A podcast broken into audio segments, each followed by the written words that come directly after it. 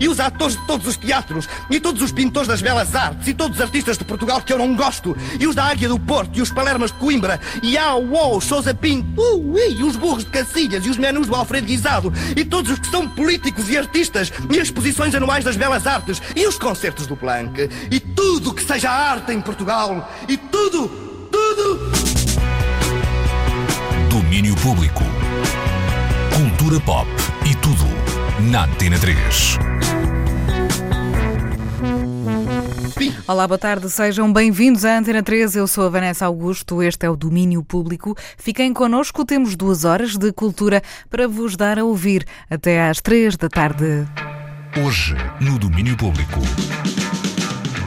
Ora, hoje vamos conhecer os contemplados nos Iberian Festival Awards, em jeito de rescaldo. Falamos sobre cinema português, com vários realizadores, entre eles João Salavisa, mas olhamos também para o trabalho mais recente dos Deer Hunter. Na música portuguesa, escutamos o regresso dos Sensible Sockers, eles têm um disco novo, saiu ontem. Passamos ainda pelos palcos com o Teatro Mosca, vamos à Gulbenkian conhecer a exposição Cérebro e ouvimos uma conversa exclusiva com o músico e guitarrista Robert Forster. Passamos ainda os ouvidos pelo disco que esta semana esteve em destaque no disco Nexo, When I Get Home, o novo álbum de Solange. Foi o escolhido para estar esta semana a ser escutado diariamente e ao pormenor na Antena 3. Desconexo. When I Get Home, o novo álbum de Solange, é um álbum conceptual, atmosférico, muito complexo, que segue os passos do trabalho anterior de Solange, Sit at the Table, de 2016. Esta é uma história contada em 19 faixas, coladas por interlúdios, por vezes com samples que trazem referências sobre a sua origem, a ligação à casa, de uma forma geral, também à cidade de Houston. Neste disco, Solange relembra o que significa ligar-nos às nossas raízes culturais. Este álbum foi inteiramente criado, produzido e gravado por Solange, ela que está e quer estar sempre à frente do seu destino, porque para si a liberdade criativa é mesmo mais importante, mesmo que esse caminho possa ser um bocadinho mais sofrido e solitário. My journey has been a rise and fall. It's been ugly, it's been loud, it's been disruptive, it's been long, it's often been painful, but it's been free, it's been beautiful, and it's been mine. A Pitchfork Solange contou, aliás, que estar na edição do disco é a sua parte preferida do processo criativo, ter o poder por trás das suas próprias criações. Certamente a trazer ainda mais força a este álbum, When I Get Home, são os convidados que Solange apresenta no álbum, desde Pharrell Williams ou ainda Earl Sweatshirt na produção dos temas, às vozes de Sanfa, Panda Bear ou Playboy Carti. Este é um dos temas novos de Solange, o que vamos ouvir chama-se Almira, conta precisamente com a produção de Pharrell Williams e a voz de Playboy Carti.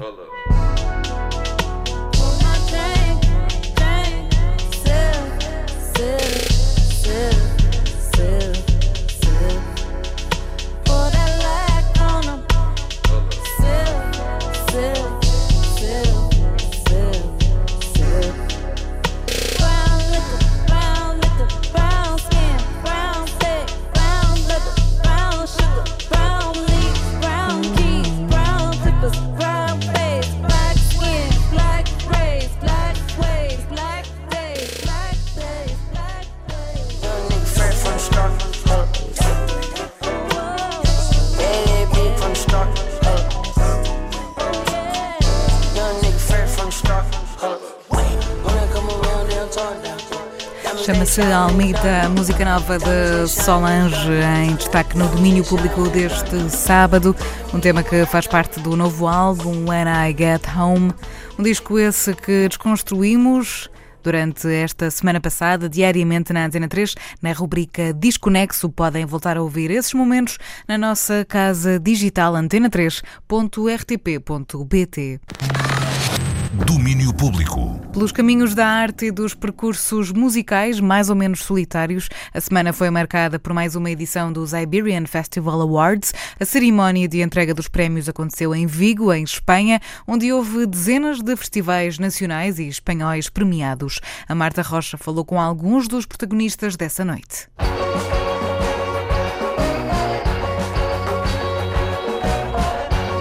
Na passada quarta-feira aconteceu em Vigo a quarta edição dos Iberian Festival Awards.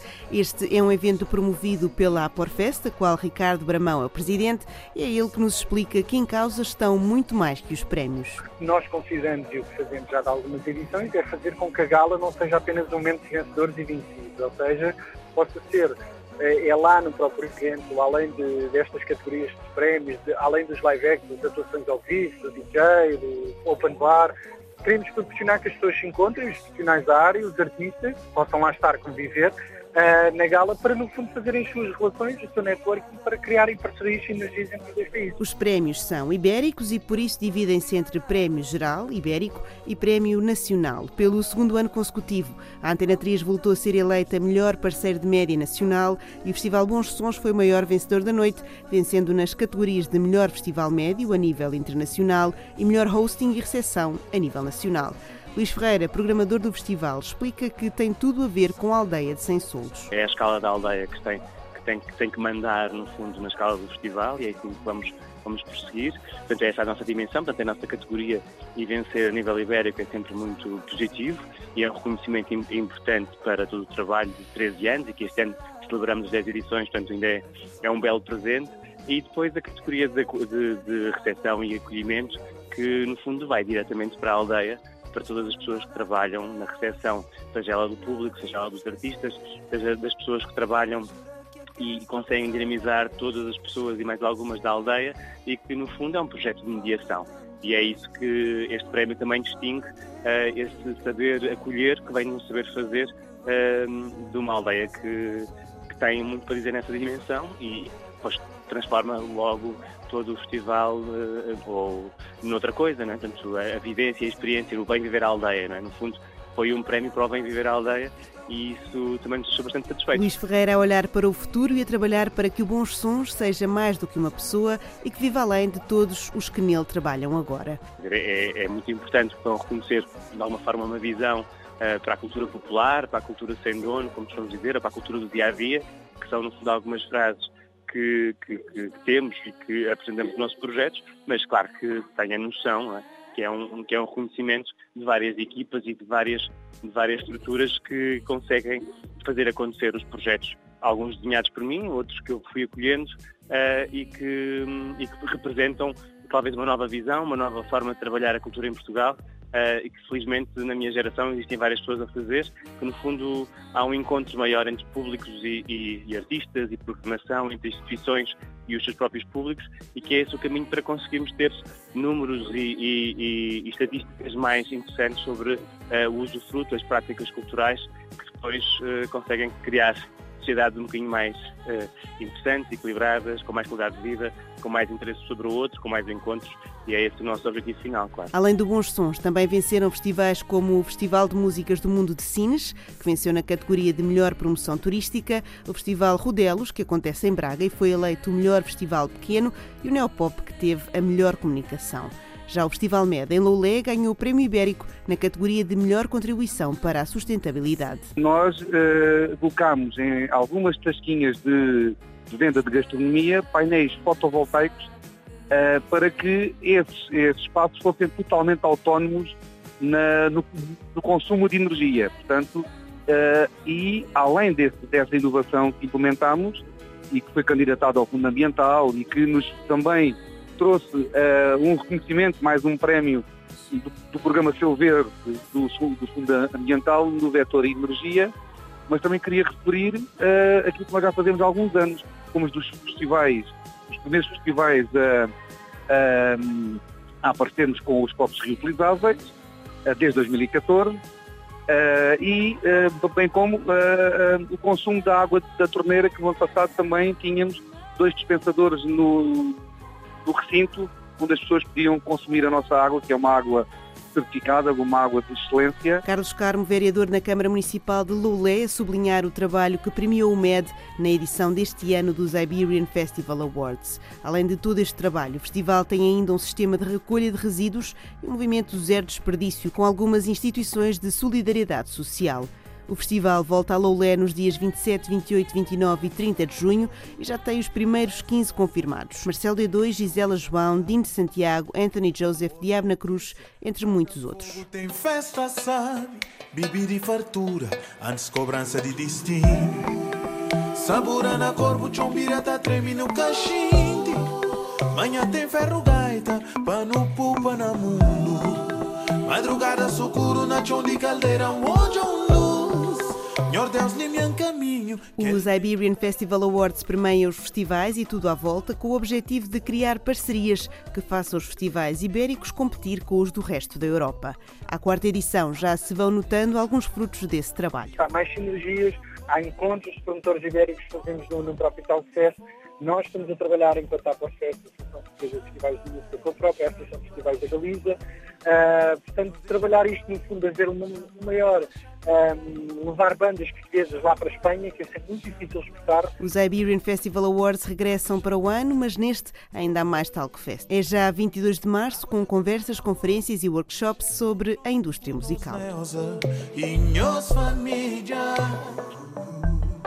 Os festivais e tudo à sua volta, premiados esta semana nos Iberian Festival Awards. Este foi apenas o primeiro capítulo da edição deste ano do Talk Fest, que regressa então já na próxima sexta-feira. Ao longo desta semana vamos falar sobre o assunto nas edições diárias do Domínio Público.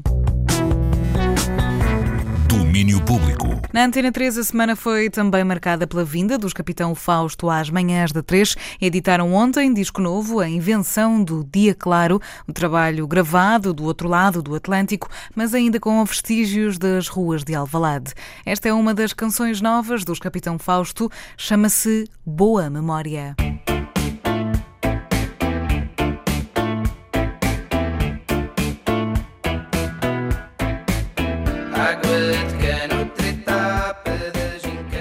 Boa memória dos Capitão Fausto continua intacta e eles de boa saúde. Os Capitão Fausto estiveram na Antena 3 esta semana, por isso podem ver o vídeo das atuações ao vivo nos nossos estúdios em antena3.rtp pt Está aí o álbum novo, A Invenção do Dia Claro. Há também concertos dos Capitão Fausto, com o apoio da Antena 3.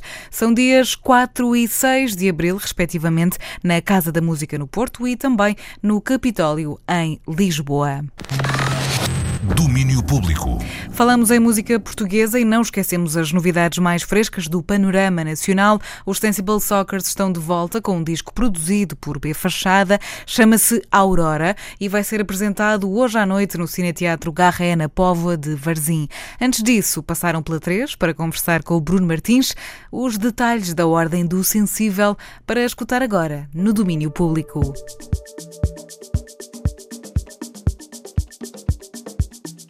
É o regresso dos Sensible Soccers. Aurora é o título do novo trabalho da banda de Fornelo, em Vila do Conde. Uma nova visão sonora para os Sensible Soccers neste terceiro disco de longa duração e que é motivo para a conversa agora com o Hugo Gomes e o Manuel Justo. Sejam bem-vindos. Obrigadíssimo. Olá. Como é que isso vai por aí?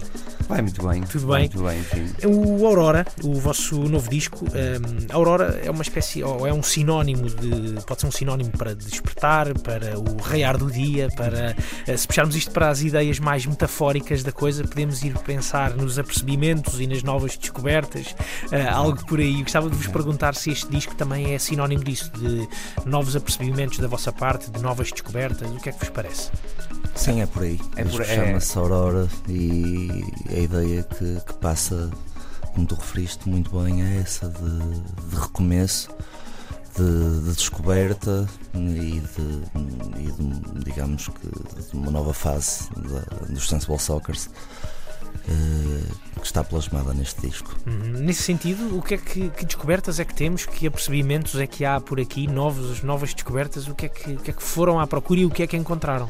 Isso, o resultado, não sei, o resultado fala por si, não consigo muito bem, não tenho, não tenho grande distanciamento perante o disco neste momento, mas, mas essencialmente decidimos fazer um, um disco, um disco sem guitarras uhum. e explorar, explorar se calhar o, instrumentos como a percussão, que foi o que aconteceu, uhum.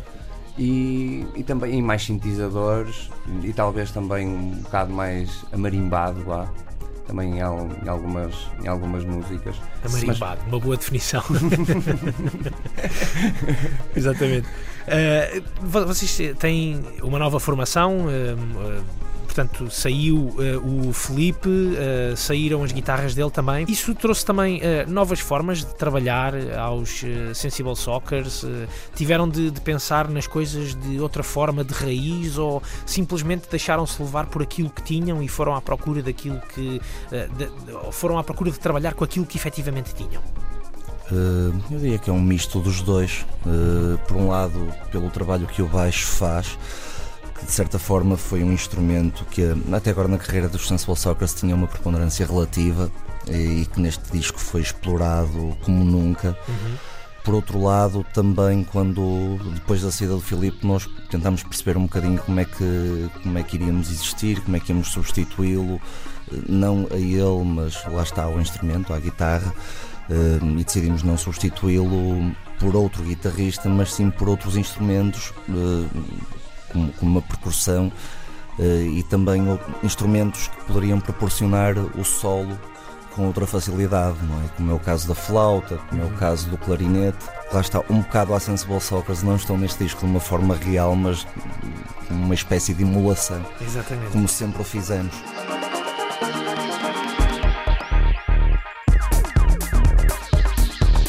Vocês eh, trabalham eh, muito com, sempre com a ideia, acho eu, eh, do- dos imaginários, das vossas memórias. Vocês parece que quando estão a, a compor canções e tem sido assim, acho eu, uma constante nos vossos discos, vocês vão sempre à procura eh, daquilo que vos desperta, daquilo que vos espicaça mais as, eh, as memórias. Eh, este disco volta, volta a ser isso, não é?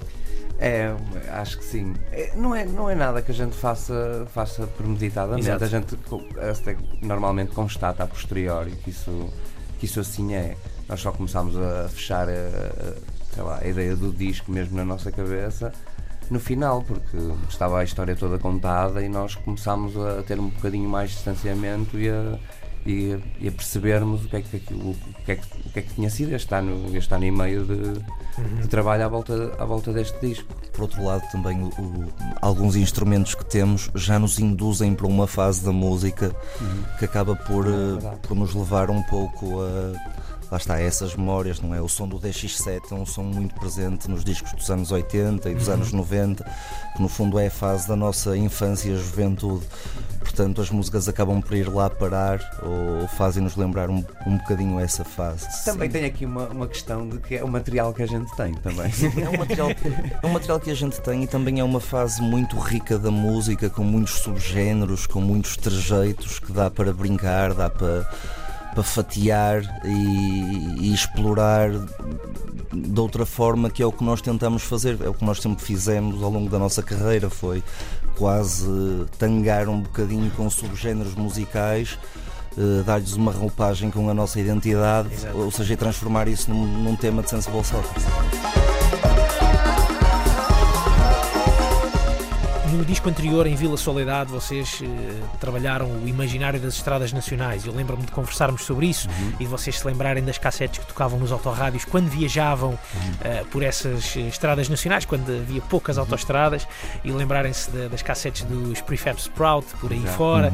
Eh, neste disco continua eh, a ser um disco de viagens, mas se calhar vocês um bocadinho já mais em, em crescidos, não adultos, mas em crescidos. Sim, eu diria que o Vila Soledade tem- tinha mais a ver, tinha, tinha um pouco a ver com, com, com a questão das estradas nacionais e com esse imaginário, mas acho que numa perspectiva mais de já de pós-degradação e de esquecimento, falhanço. de falhanço Exato. já, de falhanço, apesar de, disso estar relacionado com a nossa vida toda e também com a nossa infância.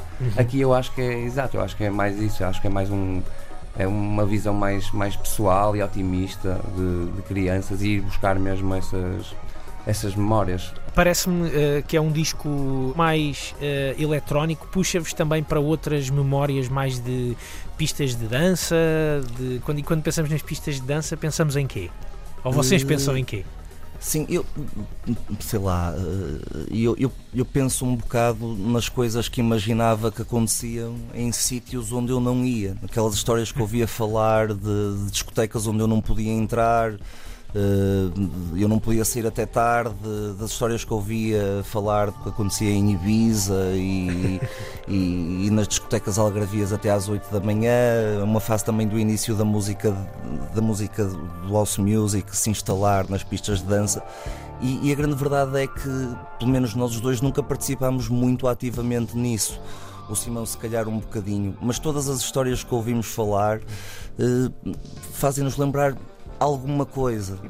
Há, há, também uma memória que é, no fundo, quase implantada na nossa claro, cabeça. E, sabemos bem que essas memórias de, de, infância são, são memórias que a gente recorda com a cabeça que tinha na altura, não é? Exatamente. Com, com sei lá, com, com todas as apreciações loucas que uma criança faz. Portanto, são saudades de algo que nunca existiu. Sim, é saudades de algo que verdadeiramente nunca existiu. E eu acho que isso já aconteceu também noutra fase dos Sensible Soccers, uhum. um pouco com o Kraut Exato. Um pouco com a música alemã. Também aconteceu um bocadinho isso, de nós andarmos ali a brincar um bocado com a memória que tínhamos de algo que não vivemos.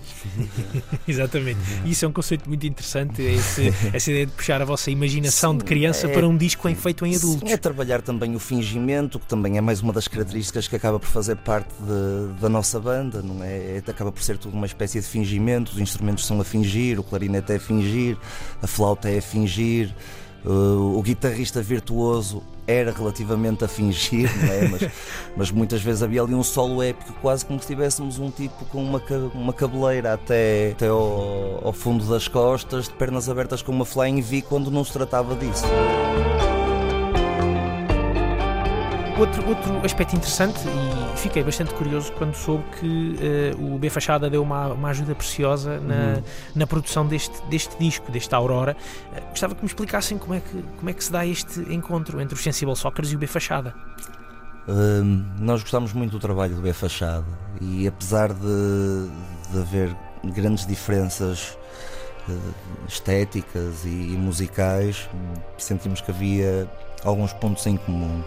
Uh, por um lado, a forma como ele integrava os sintetizadores e, e a parte orgânica, uh, por outro lado, aquele compromisso que existe na carreira dele entre o lo-fi e o wi-fi, uh, a forma como ele faz isso e como isso está apresentado nos seus discos interessava-nos. Interessava-nos. Uhum. E pronto, e aceitou, mostrou-se interessado.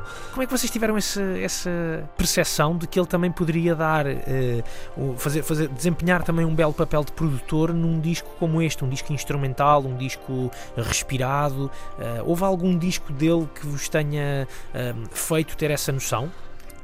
Eu, eu, acho, eu acho que a ideia, da ideia da nossa parte parte de nós acharmos que, que ele é engenhoso e, gost, e, gostarmos, e gostarmos do, do bolo que ele apresenta nos seus discos, quer das composições, quer, quer do som. Achamos que, que, é, que é aguerrida a forma dele produzir as suas músicas e que é idiosincrática e, e estávamos à procura um pouco dessa, desse bolo que são que é, é, no fundo no fundo achamos que ele revela revela perspicácia, inteligência e talento Sim, exatamente e, e, e e, falando na obra dele, não é? tipo, o Criolo é um disco que tem muito DX7, que tem Sim. sample, que Sim. tem uma parte orgânica. Uh, mesmo o último disco, o último homónimo dele também acaba por ter um pouco uhum. desses instrumentos uh, e tem um som e tem, e, e, e, tem um som forte e delicado, bonito que nos interessava ter neste disco.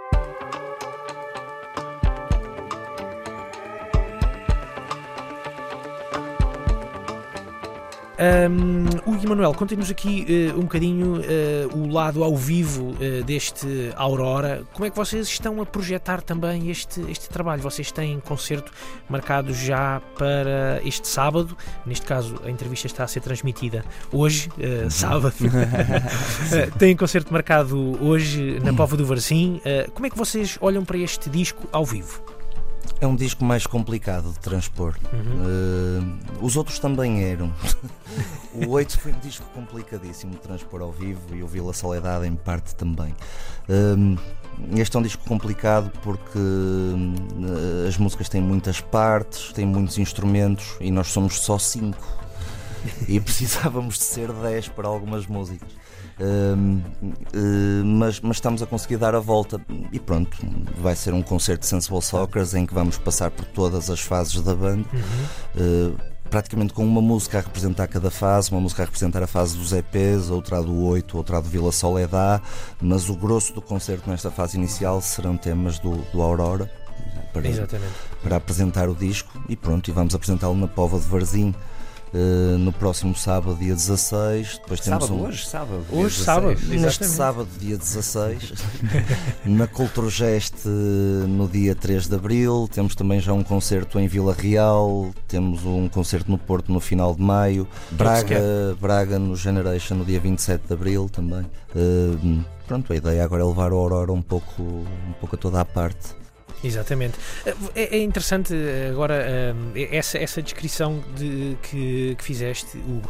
Ehm, pensar que já, já revisitam, já, já são concertos que dá para revisitar cada uma das eras dos Sensible Soccer. Quando começámos a fazer as nossas canções, já estávamos a pensar no, no Greatest Hits que íamos lançar em 2020, ano em que a banda faz 10 anos de carreira.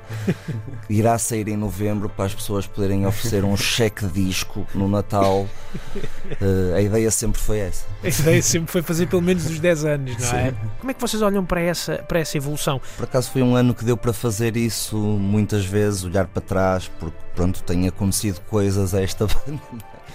tem acontecido coisas. Nós, nós tivemos uma fase inicial em que, em que as coisas aconteceram muito mais rápido do que, o que estávamos à espera, ainda nem sequer tínhamos lançado um primeiro disco propriamente dito. Tínhamos só lançado alguns EPs e já tínhamos chegado a grandes palcos, já tínhamos tocado em pretos de cor. As coisas acabaram por acontecer muito rápido. Vamos envelhecendo. Vamos envelhecendo. As coisas vão, vão mudando de características. Por exemplo, nós, nós se, se há oito anos ou nove anos atrás estávamos estávamos todos reunidos como se fosse numa casa de férias ao longo do ano todo a, tra a trabalhar, com, com, a sala de ensaio ali ao, ali ao lado e todos Exato todos praticamente sempre em clima de residência artística. Hoje em dia não é assim e, e colocam-se colocam outros, outros problemas. Outros Sim, mas uh, houve sempre algo que conduziu a banda ao, ao longo do, do tempo. Um, foi trabalhá-lo um bocado como uma entidade externa aos seus elementos. Uh, sempre foi essa a nossa ideia desde o início. Uh, de Sensible Soccer existir independentemente das pessoas que estão a participar. E com isto eu quero dizer que muito provavelmente eu e o Né vamos sair da banda Exato. e alguém vai continuar com isto. Fica, fica já o aviso. Fica já o aviso. Já o aviso. Sim, a ideia era, era criar um, uma identidade musical que, que sobrevivesse para além dos elementos, eh, que as músicas se ouvissem e se sentisse que aquilo que era Sensible Soccer, Exatamente. independentemente de quem as está a fazer. Uh, tentámos criar isso, acho que conseguimos e as, muitas pessoas que já ouviram este disco, apesar de, de ele só ter saído ontem. Uh... Muito bem, o fingimento, muito bem o fingimento. Muito bem, muitas pessoas nos disseram e, e, e é um, um ótimo elogio que, que nos podem fazer é que realmente o disco soa completamente a Sensible Soccer e nós sentimos isso e, e também nos agarramos a essa pertinência para continuar. Muito bem. É mesmo isso. Manuel e Hugo, muito obrigado por terem passado aqui pela Antena 3 a apresentarem-nos este Aurora. Uh, muitas felicidades para o disco e bom concerto mais logo. muito obrigado. obrigado. obrigado. Até breve. Até breve.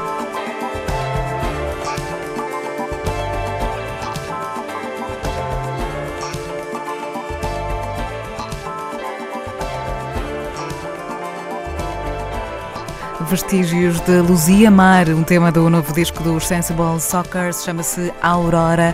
Álbum novo já anda por aí. Logo à noite há então um concerto no Cine Teatro Garré, na Póvoa de Varzim, a não perder. Daqui a pouco, no domínio público, temos nova conversa com um grande senhor da música. Robert Forster esteve em Portugal e o Daniel Bell foi ter com ele no Hotel Tivoli, em Lisboa. Já lá vamos escutar essa conversa em primeira mão, até porque, para já, o Daniel Bell traz-nos uma experiência cerebral e um novo olhar sobre, afinal, aquilo que faz de nós os seres que somos. Domínio público. A partir de hoje está aberta ao público a exposição Cérebro Mais Vasto que o Céu. Esta é uma mostra que pretende estimular a curiosidade dos visitantes em relação ao cérebro humano. Para além de muitos factos científicos oferecidos através de ferramentas didáticas e interativas, a exposição também usa a arte para desmistificar os mistérios do cérebro. Palavras do Daniel Belo na Gulbenkian na visita guiada feita pelo curador científico da exposição, o biólogo Rui Oliveira.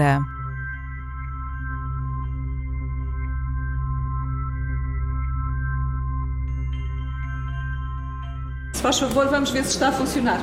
Ok. Então, bom Consegue dia a ouvir? todos. Ótimo. Bom dia a todos. Uh, Bem-vindos à exposição Cérebro Mais Vasto que o Céu aqui na, na Gulbenkian.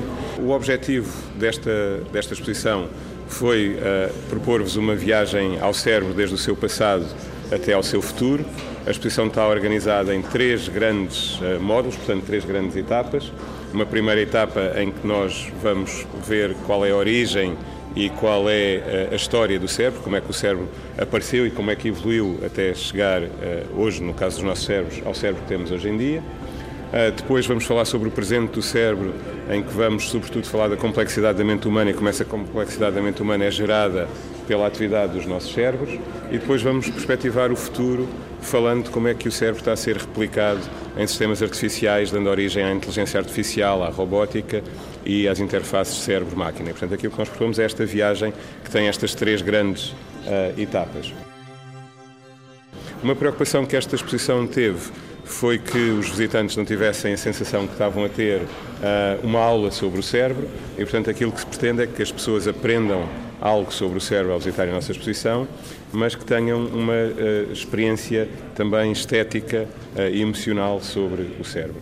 Para isso, quisemos trazer uma componente de arte para dentro da, da exposição e, com essa preocupação, Uh, o, a nossa entrada, vamos chamar o nosso módulo zero, digamos assim, não contém qualquer uh, texto, portanto não há factos que estão a ser transmitidos. O visitante entra e a primeira experiência que nós queremos que o visitante tenha é uma experiência imersiva emocional do cérebro. E para isso utilizamos uma instalação de vídeo do artista norte-americano que é o Greg Dunn e convidamos o Rodrigo Leão para fazer uma, uma composição musical. Dentro de cada módulo não há um percurso pré-definido, o visitante pode criar o seu próprio percurso, mas existe uma, uma peça que direciona o visitante para o módulo seguinte. No primeiro módulo vamos ter um, um neurónio com 12 metros de comprimento que vão ver que é impactante e que nos orienta para passarmos ao segundo módulo. No segundo módulo temos uma orquestra de cérebros, que depois vou explicar como é que funciona quando chegarmos lá. E depois no último módulo temos uh, os tais robôs pintores do Lionel Moura que vão estar em tempo real a pintar uma tela que demora cerca de uma semana a ser concluída e são eles que decidem o que pintam e quando concluem a peça, o que levanta a tal questão do, do debate de, de, existir criatividade em sistemas artificiais ou não, quem é o autor daquela peça é o Lionel Moura, são os, os robôs uh, e depois podemos ver isso quando chegarmos lá.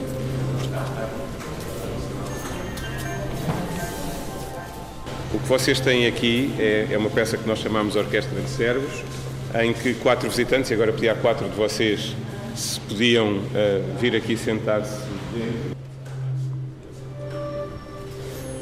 Aqui basicamente o que, o que se pode ver, uh, e agora nós vamos precisar, quando a exposição a funcionar, dos assistentes de sala para ajustarem os, os headsets aos, aos visitantes. A partir do momento em que os cinco sensores estão a fazer contato, e ainda nenhum dos nossos voluntários tem os cinco a funcionar, mas estão lá, estão lá perto, e, portanto, o que vocês estão a, a visualizar é a atividade de cada um dos, dos, vossos cérebros e depois este som que vocês estão a ouvir, há um, há um som de base e em cima desse som é o som que está a ser gerado pela atividade de cada um dos, dos headsets. E, portanto, a ideia é o visitante ter uma experiência uh, sonora da, da, da, atividade do seu, do seu cérebro. e aquilo que se pretende transmitir é como é que hoje em dia, com a tecnologia que existe, se tenta replicar e emular o funcionamento do cérebro em sistemas artificiais e que oportunidades e que ameaças é que isso nos pode uh, trazer. E, portanto, estamos a falar basicamente de três grandes tipos de tecnologia, de inteligência artificial, de robótica e de interfaces uh, uh, cérebro-máquina. Uh, em termos de uh, inteligência artificial e robótica, vocês têm aqui, eu diria, a peça mais vistosa e mais impactante do módulo, que são os, os robôs pintores do Manuel Moura, que está aqui presente e que se calhar pode também explicar um bocadinho o que é que se passa aqui nesta, nesta peça. A ideia aqui de certa maneira, um pouco uh, oposta ao que a maioria dos artistas querem fazer, que é controlar muito a sua obra, que é o normal. No meu caso, eu optei por, por criar uma, uns robôs, umas máquinas capazes de fazer a sua própria obra. Uh, achei que isso podia ser interessante, tendo tendo em conta a evolução da história da arte e a evolução da própria tecnologia e da ciência.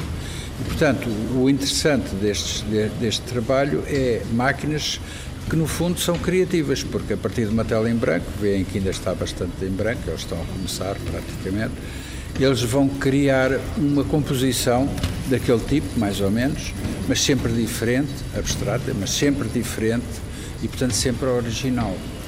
E é esse lado, é esse lado de, de podemos falar de porque até aqui falava-se praticamente só de inteligência, as máquinas também são inteligentes. E, e, eu, com o meu trabalho, comecei já há 20 anos atrás a dizer que as máquinas também podem ser criativas, também podem ser artistas. O que coloca várias questões, naturalmente, é, sobre o próprio conceito de arte, o que é arte, será que isto é arte ou não é, etc. Mas isso também é o papel que eu tenho como artista, de levantar questões que eu acho interessante é esta capacidade de máquinas relativamente simples, porque elas são simples, têm uma inteligência muito simples, aliás baseada na inteligência das formigas e não dos humanos, esse também é outro aspecto interessante. O meu modelo são as formigas, não são os humanos. Uh, e, portanto, uh, a ideia de que máquinas muito simples, com, com regras muito simples, conseguem gerar coisas complexas.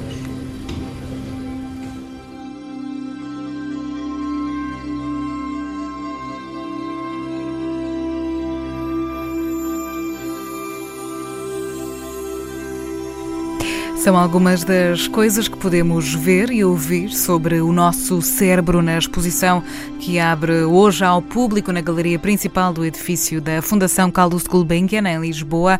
Exposição que podem ver até ao próximo dia 10 de junho. Domínio Público. Sempre cerebral na produção musical é Danger Mouse, o músico e produtor que conhecemos dos Nars Barkley ou dos Shins. Desta vez está em um disco novo que tem assinatura de Danger Mouse e que tem a voz de Karen O, dos Yeah Yeah Yes. Lux Prima é o nome do álbum que o junta, foi editado ontem.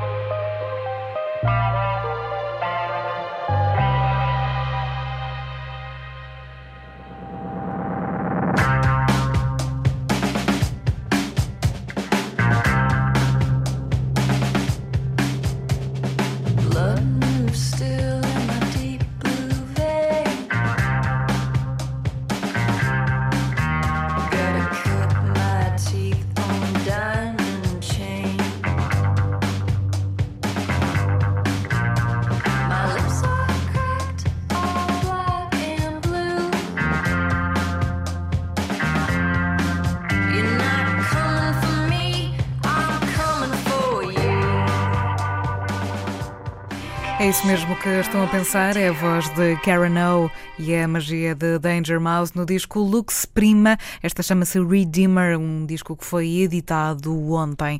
Nesta tarde de sábado fazemos uma paragem agora pelo cinema português. Chuva é a cantoria na Aldeia dos Mortos, é um filme premiado, assinado por João Salavisa e por René Nader Messora, que chegou esta semana às salas nacionais. Viajamos até à aldeia para conhecer também a história e os caminhos deste novo cinema português. A Teresa Vieira falou com os realizadores. Aldeia da Pedra Branca, estado de Tocantins, Brasil. João Salavisi e René Nader Messora transportam-nos para esta aldeia, com chuva e cantoria na Aldeia dos Mortos. Uma viagem pelo universo dos índios Craô, guiada pela história ficcional de um momento de grandes transformações na vida de um jovem da aldeia. Tem um aspecto que a gente queria muito tentar dar conta pelo cinema, que era essa coisa de filmar esse mundo invisível que para o Craô é totalmente corriqueiro, é cotidiano, não tem nada de extraordinário no encontro entre um menino e um espírito de um pai. Então a gente sentiu no momento que para contar essa história a gente precisava misturar uma série de coisas e eu acho que chega um momento que a ficção consegue falar mais da realidade do que a própria realidade. O ponto de partida é uma história real, é a história do Oko, que é um, um menino que quando passou por um processo parecido ao que o Inaki passa, começa a se sentir doente, fraco, percebe que está sob o efeito de um feitiço. Os pajés da aldeia tentam ajudar, mas não conseguem. E ele acaba acreditando profundamente que se ele ficar na aldeia, ele, tem, ele vai morrer e vai para a cidade. Ele tentando resolver esse problema, né, de ordem espiritual, até que ele percebe que ali ele não vai encontrar solução para nada e ele acaba voltando para a aldeia e resolvendo essa questão de outras formas. Foi uma história que a gente vivenciou muito de perto, mas depois é claro que a realidade vai atravessando a história do filme. O Inaki, quando chega, traz todo o mundo dele, a gente nunca pensou muito sobre o que é o chuva. Eu acho que cada sequência pediu uma abordagem que a gente foi ali tentando dançar conforme a música que o Craô ia cantando pra gente. Até porque essas sequências coletivas de rituais, de festas, de cantorias, na verdade são as sequências do filme que terão um olhar mais próximo do que seria um olhar do documentário, eh, porque não há uma intervenção nossa no sentido de condicionar. Há muitas festas que são organizadas de forma totalmente espontânea, simplesmente para alegrar a comunidade. A palavra amiquim, que, que designa festa, na verdade significa alegrar-nos. E depois há estas festas de Pargahak que filmamos no filme, Pargaha, que é a festa de fim de luto, e nós acabámos por filmar duas destas festas e através da montagem no filme uni-las, elas acabam por dançar com a narrativa ficcional do Yankee, do nosso protagonista, e ganhar um sentido que é, que é restituído pelo próprio cinema e pela montagem. O processo de rodagem foi longo. João e René passaram nove meses a criar este filme depois de anos de contacto com os Craô. E esse tempo, essa longa temporada de contacto, permitiu a criação de uma grande intimidade, uma grande proximidade, que levou à criação de um filme que quebra o habitual olhar exótico da realidade da vivência de comunidades indígenas. Tentar que a representação que o filme propõe dos indígenas e dos amigos karaoke que filmamos não reproduzisse os mesmos estereótipos que o nosso imaginário ocidental reproduz há cinco séculos sobre quem são verdadeiramente estas figuras não é? de alteridade. É muito normal no cinema os indígenas serem representados como umas figuras que saem do mato para dizer duas ou três frases proféticas e regressam ao mato, e esse regresso ao mato é uma espécie de regresso ao século XVI, como se eles fossem fósseis vivos que pararam no século XVI e que não se transformaram. Então, eu acho que também, se calhar, o que impacta alguém que chegue a uma aldeia como a Pedra Branca pela primeira vez é justamente os cantos, as festas, mas depois de tantos anos na aldeia, nós acabamos por naturalizar e por presenciar situações do cotidiano que são absolutamente banais, mas também muito reveladoras de quem é cada uma das pessoas que filmamos e das diferenças individuais e a própria rodagem durante tantos meses, não é? Permitiu que o filme fosse abrindo espaço para que as situações do cotidiano invadissem esta estrutura narrativa. Mais uma coisinha, eu acho que num processo de produção um pouco mais é, normal, né, entre aspas, poderia mais facilmente cair em algumas armadilhas que a gente, por esse contato prévio, todo esse tempo compartido, consegue se esquivar. De qualquer forma, eu acho que nosso olhar é sempre um olhar do branco mesmo. Eu acho que tem coisas ali que são construções de cinema e quando eu falo de cinema, eu falo dessa tradição do cinema europeu, que é o que a gente estuda na faculdade de cinema. Esse outro olhar é só possível é, através de produções indígenas e hoje os indígenas no Brasil têm uma produção riquíssima de norte a sul do país. Então eu acho que a gente também tem que começar a olhar para esses outros olhares. E é através dessas outras visões, é através do cinema que se torna possível uma aproximação e uma compreensão entre aquilo que a sociedade ocidental estipulou enquanto nós e o outro, para a definição da sua própria identidade. O cinema tem uma possibilidade de servir como mediador de mundos, sabendo também que o cinema mal utilizado é uma arma que nas mãos erradas pode ter um efeito social totalmente nocivo na propagação de estereótipos, de ódio. Mas nós acreditamos que um cinema feito verdadeiramente de uma forma de partilha, mas principalmente um cinema indígena, autoprodução indígena, ele pode mostrar que efetivamente, primeiro, há uma diversidade enorme dentro dos povos indígenas do Brasil e, portanto, esta ideia das questões ou da questão indígena é uma generalização no mínimo errada, mas o cinema pode justamente participar na construção de um outro imaginário que não é o imaginário hegemónico. Ao mesmo tempo, há um outro lado que eu acho muito interessante. Hoje, pelas demarcações de terras, os indígenas estão confinados em arquipélagos que não têm mais ligação geográfica entre si. E o cinema indígena, as produções ameríndias e alguns filmes feitos por brancos também, permitem justamente restituir estas ligações interculturais que se perderam. No Chuva acompanhamos a vida de um jovem na aldeia, mas também acompanhamos a sua temporada na cidade. E ainda que esse não seja o ponto crucial do filme, é nesse momento em que a distância cultural se torna bem evidente. Por que você quer ficar tanto aqui na cidade? A gente não tem mais condições de manter você aqui. Me ajuda. Eu quero ficar mais um pouco aqui. Ô Henrique, a casa de apoio é pro Henrique tá doente. Você já fez seu tratamento, você já tá bom. Você precisa ir embora. O problema começa na concepção da doença, né? Porque para o criador, o corpo e o espírito é a mesma coisa. E se alguém está doente, ele não está doente sozinho, a família dele inteira está doente. E quando ele chega na cidade, aquela carga dessas concepções e ontologias que ele carrega é questionada e atacada, né? Então, eu acho que quando ela pergunta para ele, cadê a sua identidade? Você não tem a identidade? Que é como a gente chama o, o BI. Ele nem entende aquela pergunta, porque é óbvio que ele tem identidade e ela não passa por um pedacinho de papel plastificado. Então, eu acho que o problema começa aí nessa, nesse desentendimento e depois ele vai ecoar em outros aspectos. Mas eu não tô bom. Você não entende a vida do Merrim. Ah. Nem a doença. E você não entende a vida do branco. Mas a verdade é que a aldeia está muito perto da cidade. Eles são hostilizados nessa vivência, porque é claro que eles circulam também na cidade. Aquelas pessoas não querem saber quem são os indígenas, a maioria delas sequer visitou uma aldeia na vida inteira, vivem lá, cresceram lá, foram criados cruzando diariamente com esses indígenas, mas as pessoas não conhecem. É uma coisa que cada vez a gente está mais longe de resolver, porque agora ainda com um governo que tem um discurso não é anti-indígena, é higienista quase, né? A ideia é que essa, essas pessoas deixem de existir ou se transformem em brasileiros pobres. Esse discurso muito violento, isso é uma bomba atômica que está explodindo todo dia no Brasil inteiro. O protagonista regressa à aldeia para junto da sua família, para terminar o luto da morte do seu pai e para lidar com as transformações espirituais que estavam a decorrer dentro de si.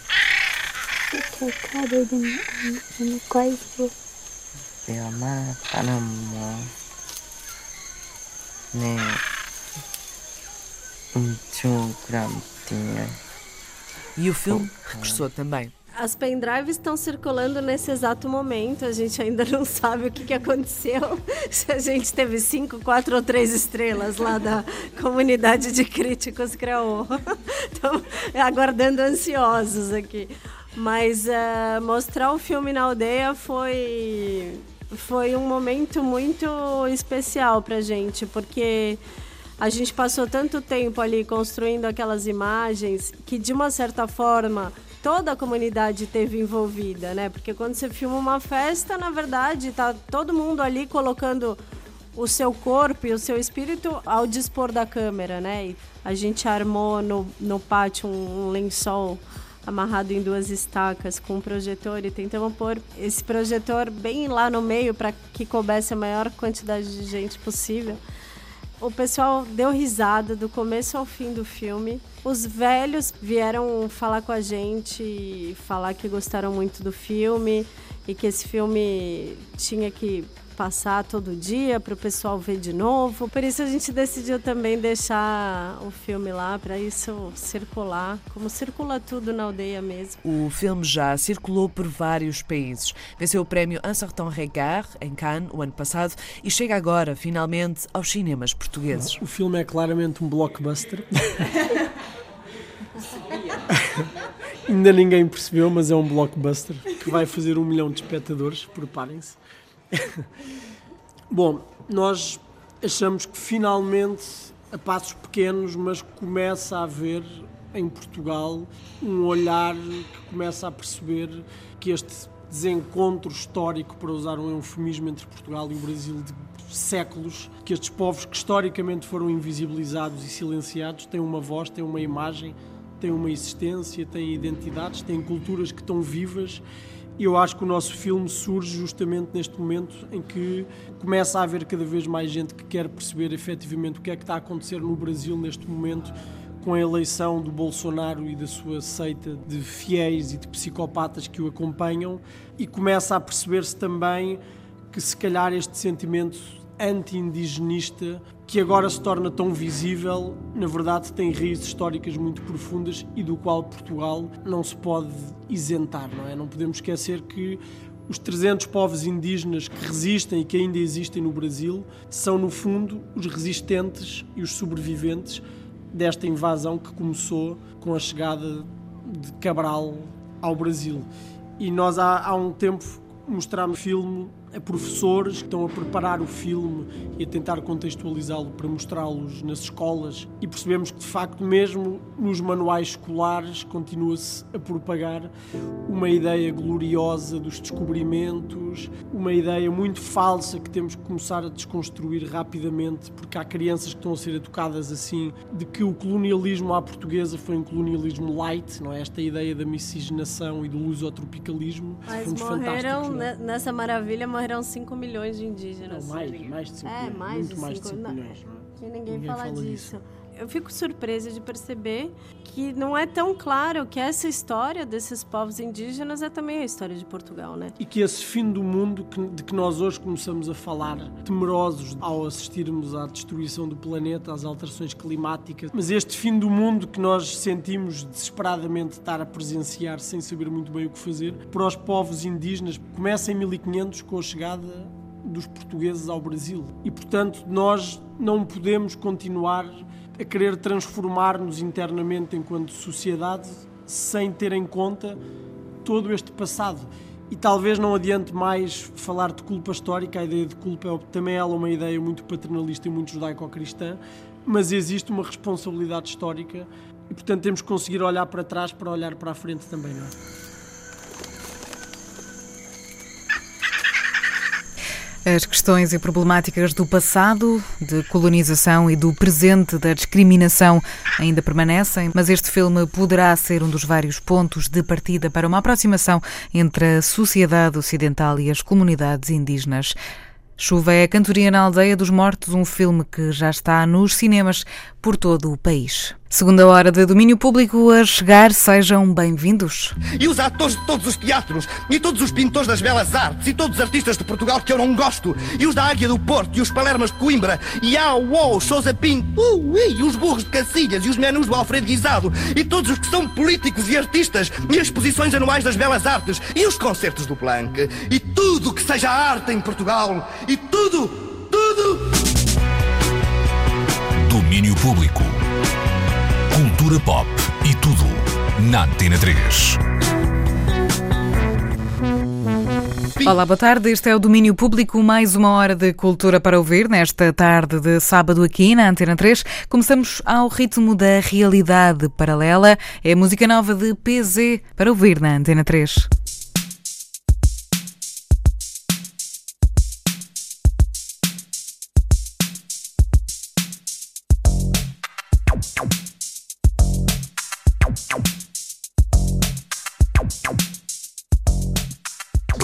Chama-se Realidade Paralela, é a música de PZ. Paulo Zé Pimenta antecipar as novidades do próximo disco. Do outro lado é o nome do próximo trabalho de PZ, vai sair no final deste mês. Ainda na música nacional, as novidades são mais que positivas e as parcerias continuam a surpreender. Termina hoje mais uma edição do ciclo Maternidade. Desta vez, a editora Lisboeta foi até aos arredores da cidade de Lisboa, numa parceria com o Teatro Mosca. Conta-nos tudo a Marta Rocha.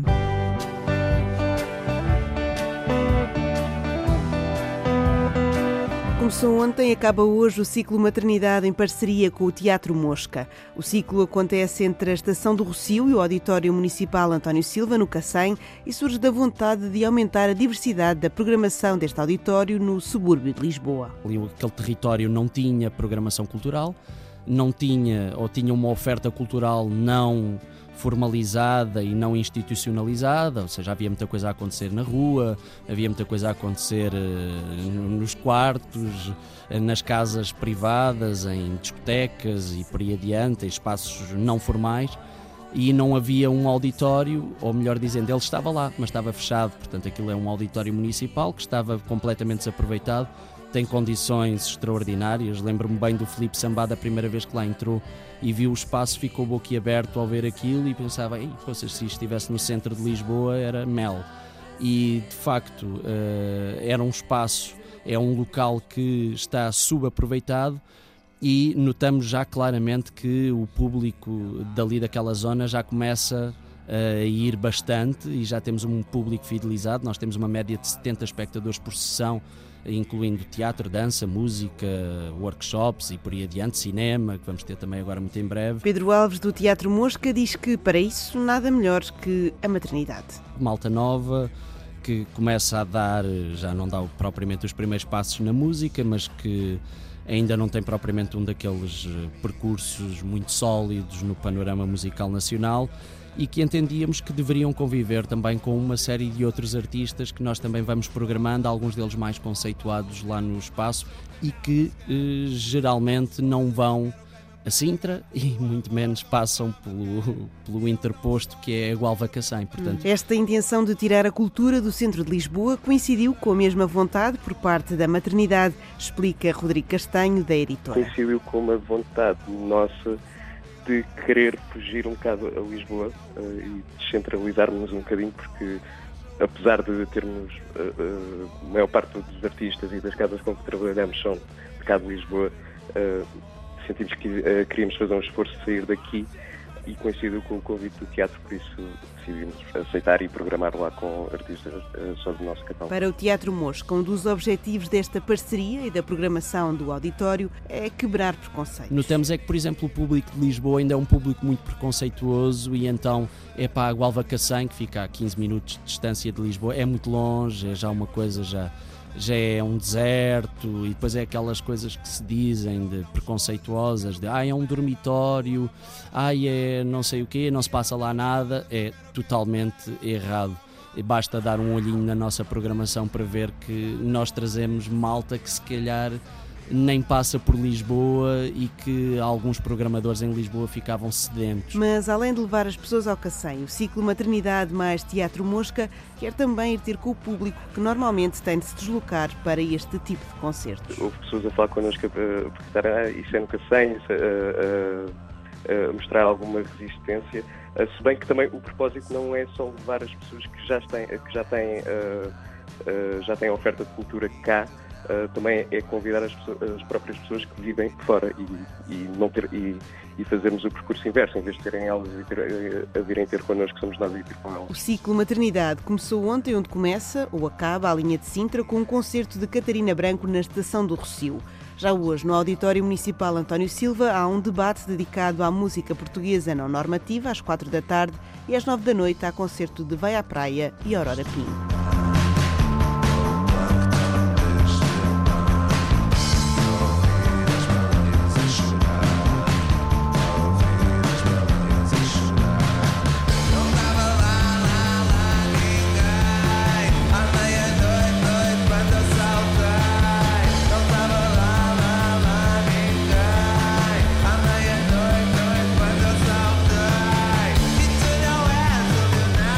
Música de Vai à Praia, o projeto que se apresenta hoje à noite ao vivo no Amas, no Cacém, para um concerto com Aurora Pinho. É o final do ciclo Maternidade em parceria com o Teatro Mosca.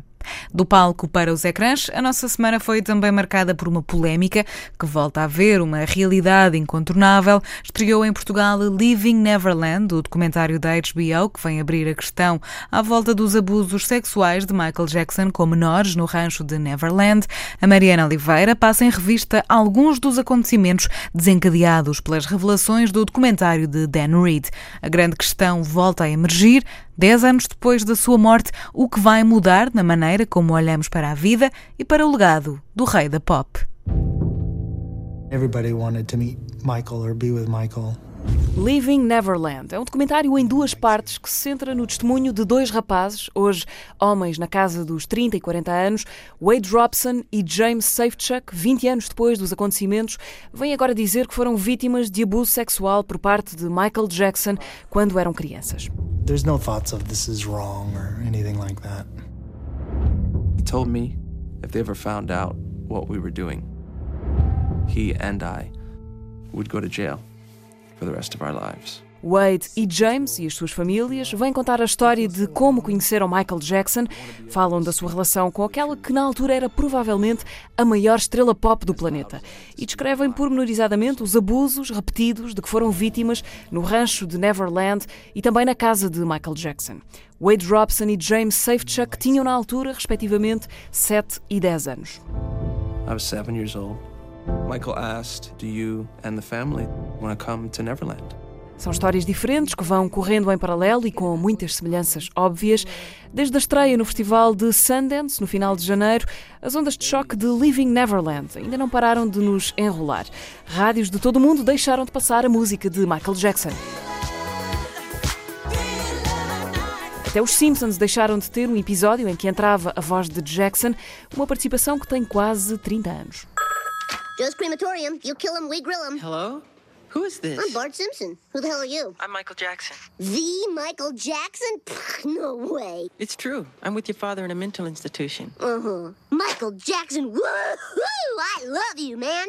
Hoje o tom é bem diferente. Vamos saber o que pensa sobre isto o Luís Oliveira, alguém que aqui na Antena 3 tem a responsabilidade de escolher a música que passa na rádio. Acho que a rádio, em particular uma rádio como a 3, tem os dois espaços, ou seja, tem espaços de discussão onde pode falar do que se passa com Michael Jackson ou outros artistas um, envoltos em, em polémicas e depois tem escolhas um, musicais. E eu acho que aí, no que a playlist diz respeito, devemos mesmo, mesmo dividir uh, obra e artista por uma razão simples, não é? Que é, é muito difícil traçar uma fronteira. Eu, ninguém aqui na Antena 3 pede um registro criminal dos, uh, dos artistas que cá tocam. E onde é que pararíamos? Uh, três multas de estacionamento ainda pode tocar? Quer dizer, eu sei que estou aqui a, a, a, caricaturar. Obra para um lado, artista para o outro. Até porque, se formos fazer contas à quantidade de grandes artistas que tiveram comportamentos ou lamentáveis ou criminosos, a lista é praticamente interminável. O documentário recebeu, entretanto, várias críticas da família e dos representantes legais de Michael Jackson, de fãs que se queixam de que só foi ouvido um dos lados. A HBO foi processada. Numa entrevista à CBS, o realizador Dan Reed respondia assim à pergunta por que é que a família e os advogados de Michael Jackson não foram ouvidos. Este não é um filme sobre Michael Jackson. É um filme sobre Wade Robson e James Safechuck, duas crianças a quem esta coisa terrível aconteceu há muito tempo. É a história deles e das suas famílias.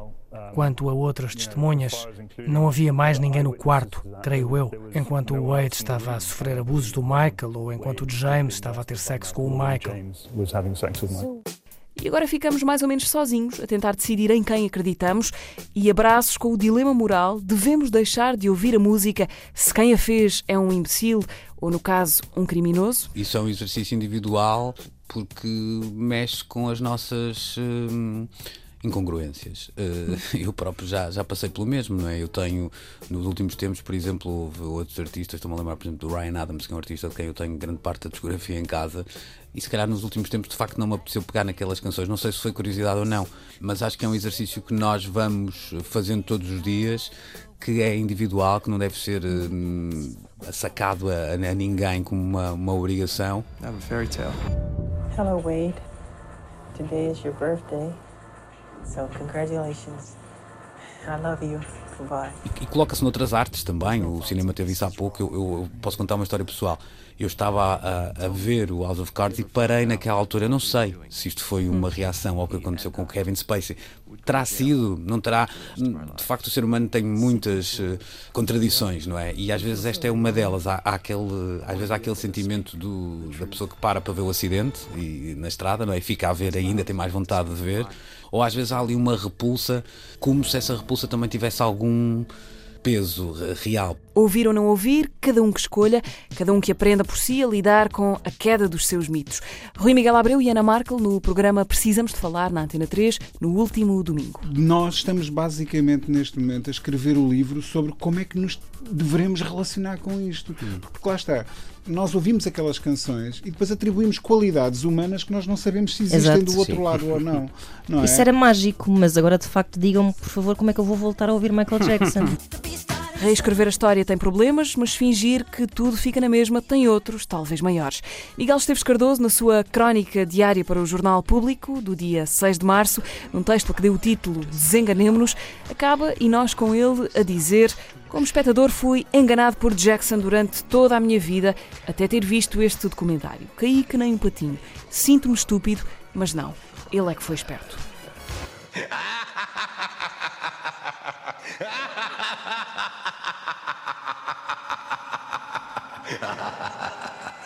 Michael Jackson, um mito que começa a desmoronar-se depois das revelações do documentário Living Neverland. Podem vê-lo na HBO Portugal desde a semana passada. Domínio Público. Ontem foi dia de conhecermos o cartaz da próxima edição do Festival Douro Rock. O festival acontece dias 9 e 10 de agosto em Peso da Régua, com o apoio da Antena 3 e para além dos já confirmados Dead Combo, Jorge Palma e Mão Morta, os restantes artistas que vão estar no Douro Rock foram confirmados ontem. São eles os Keep Razors Sharp, também Prof Jam, David Fonseca, Clã e ainda Dino de Santiago.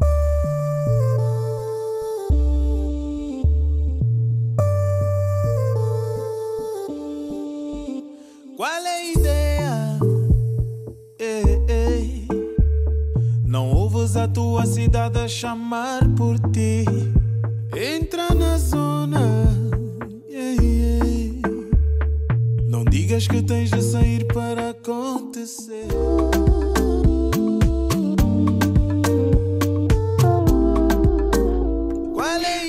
Tantas e boas as ideias de Dino de Santiago. Esta é a nova Lisboa, canção que podem encontrar no disco Mundo Novo, o disco novo de Dino de Santiago.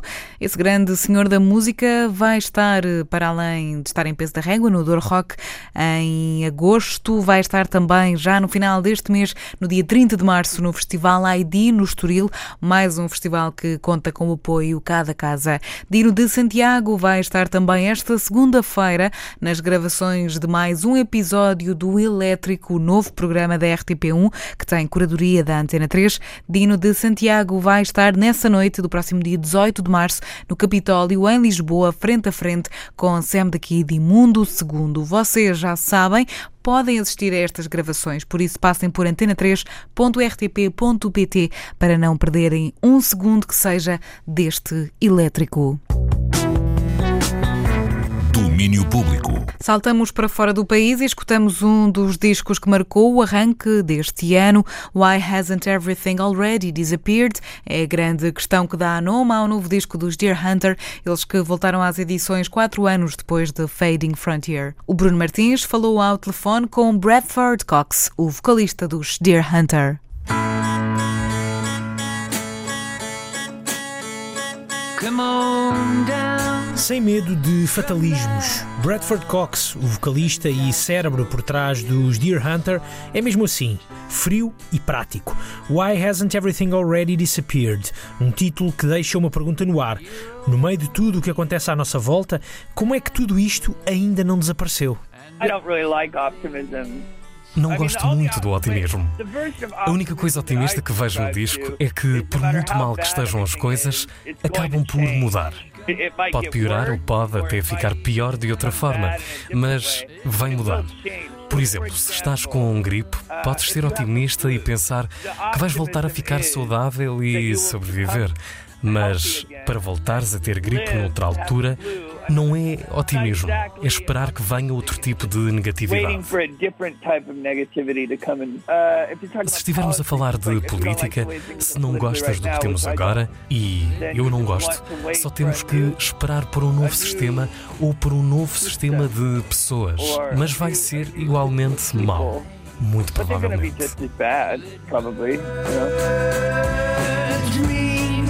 Telefonámos para a casa de Bradford Cox, em Atlanta.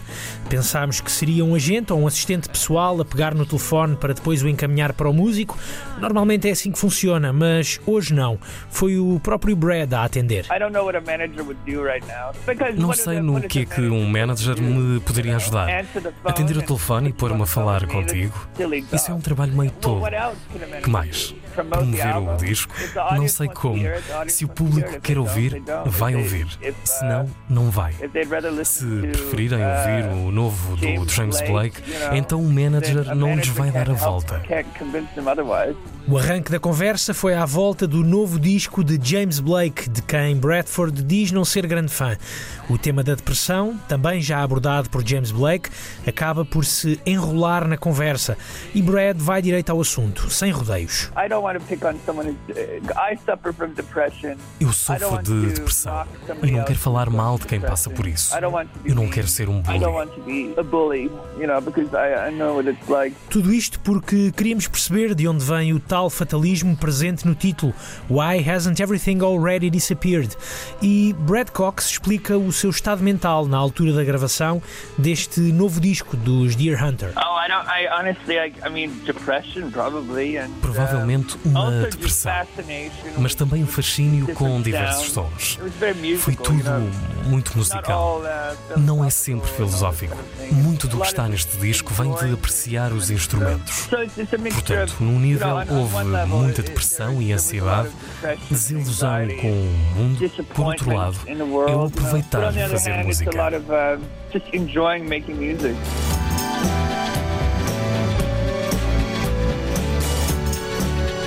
Aproveitar a música, a arte como trampolim que ajuda os artistas a encontrar uma saída para dias mais soalheiros. É disso que estamos a falar, Brad. Eu venho de uma família que sofre de depressão. É uma nuvem que vai e vem, independentemente de eu fazer música ou não. Por isso não sei se lido com depressão através da minha música. Afinal, parece que não. Não há fórmulas mágicas. A depressão ou está ou não está. É uma espécie de companhia. Não creio que haja uma solução infalível, uma bala mágica para matar o lobo da depressão. Em muitas formas, sinceramente, este disco ainda me deixou mais deprimido. Foi muito difícil.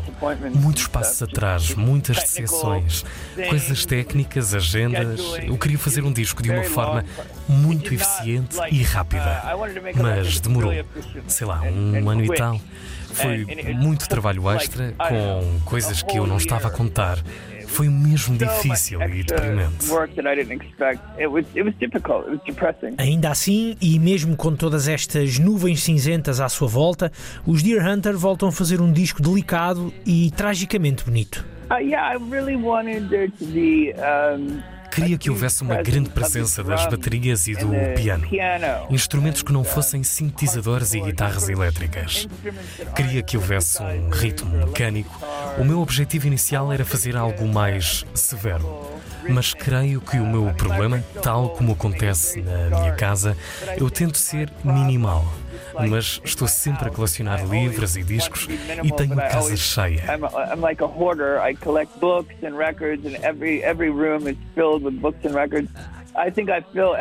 Acho que enchi todas as canções com muitos sons e overdubs porque não consigo evitar. Quero sempre fazer algo mais simples, mais vazio e frio, mas não consigo. Não sou eu. Acabo sempre por adicionar-lhe mais percussões, cordas. Acabou por ficar muito semelhante a discos anteriores. Porque é assim que encontro felicidade no som dos instrumentos sounds of instruments. What happens to people 10 faixas no novo álbum dos Deer Hunter, a banda que já nos ofereceu relíquias do indie rock barroco, como Alican Digest há 10 anos ou Fading Frontier em 2015. Álbuns que são motores para as reflexões de Bradford Cox, ainda que ele nunca tenha tido vontade de ser daqueles compositores intelectuais, de mão debaixo do queixo, a refletir nos tempos que vivemos. Retiremos o peso à faixa What Happens to People, porque não se trata de um grandioso tratado sobre o estado da humanidade. Diria que essa é uma canção mais sobre a morte. O que lhes acontece no período que antecede a morte. Desculpa ser tão deprimente, mas é sobre isso.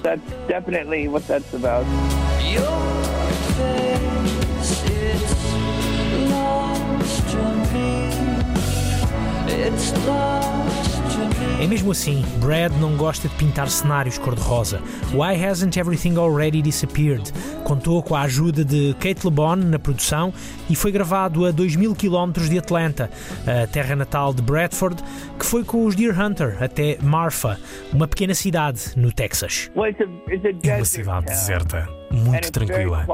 E isso influenciou-me. É um silêncio de morte. À noite não se ouve nada. Onde vivo, em Atlanta, há sempre barulhos e sirenes. Ou o barulho de uma autoestrada a um par de quilómetros, comboios, helicópteros. É esquisito estar num sítio onde não se ouve nenhum som. É emocionante até. E agora, de volta à realidade, ao dia a dia, com o disco já na rua, como é que Brad se sente? Estou cansado, para dizer a verdade. É muito trabalho com as entrevistas, a falar do disco. É extenuante.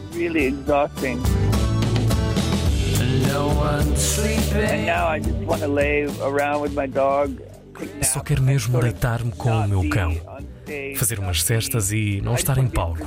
Só quero ser invisível por uns tempos. Disse muitas coisas para entreter. Recebi muita atenção. E eu não gosto de estar no centro das atenções.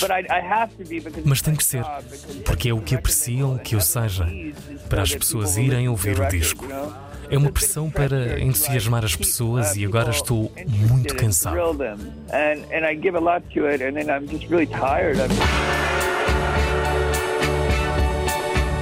Deixem descansar o Brad. Lá nos encontramos no verão, em paredes de cora. Por agora, deixem-no ficar a olhar para a janela, na companhia do seu cão. Como é que se chama mesmo, Brad? Faulkner. Faulkner é o meu bebê. Está agora a pôr a cabeça dele na minha barriga.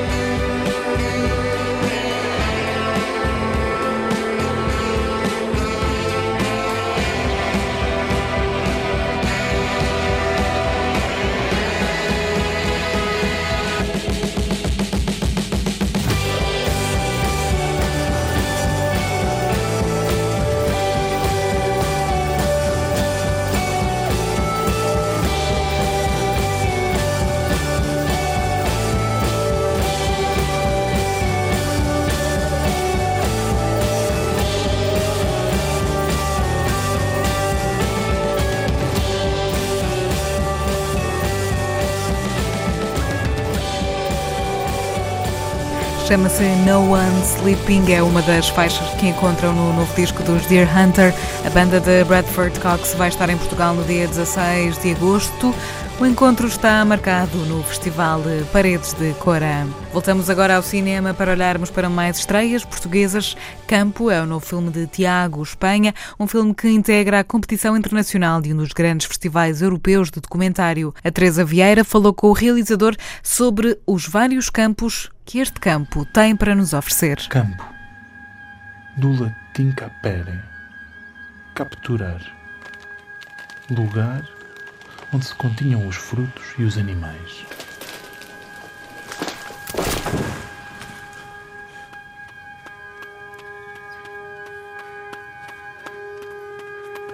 A palavra designava um terreno plano, circunscrito. Campo é o novo filme de Tiago Espanha. O título remete-nos para o local onde tudo acontece, o campo de tiro em Alcochete, a sul de Lisboa, a maior base militar da Europa.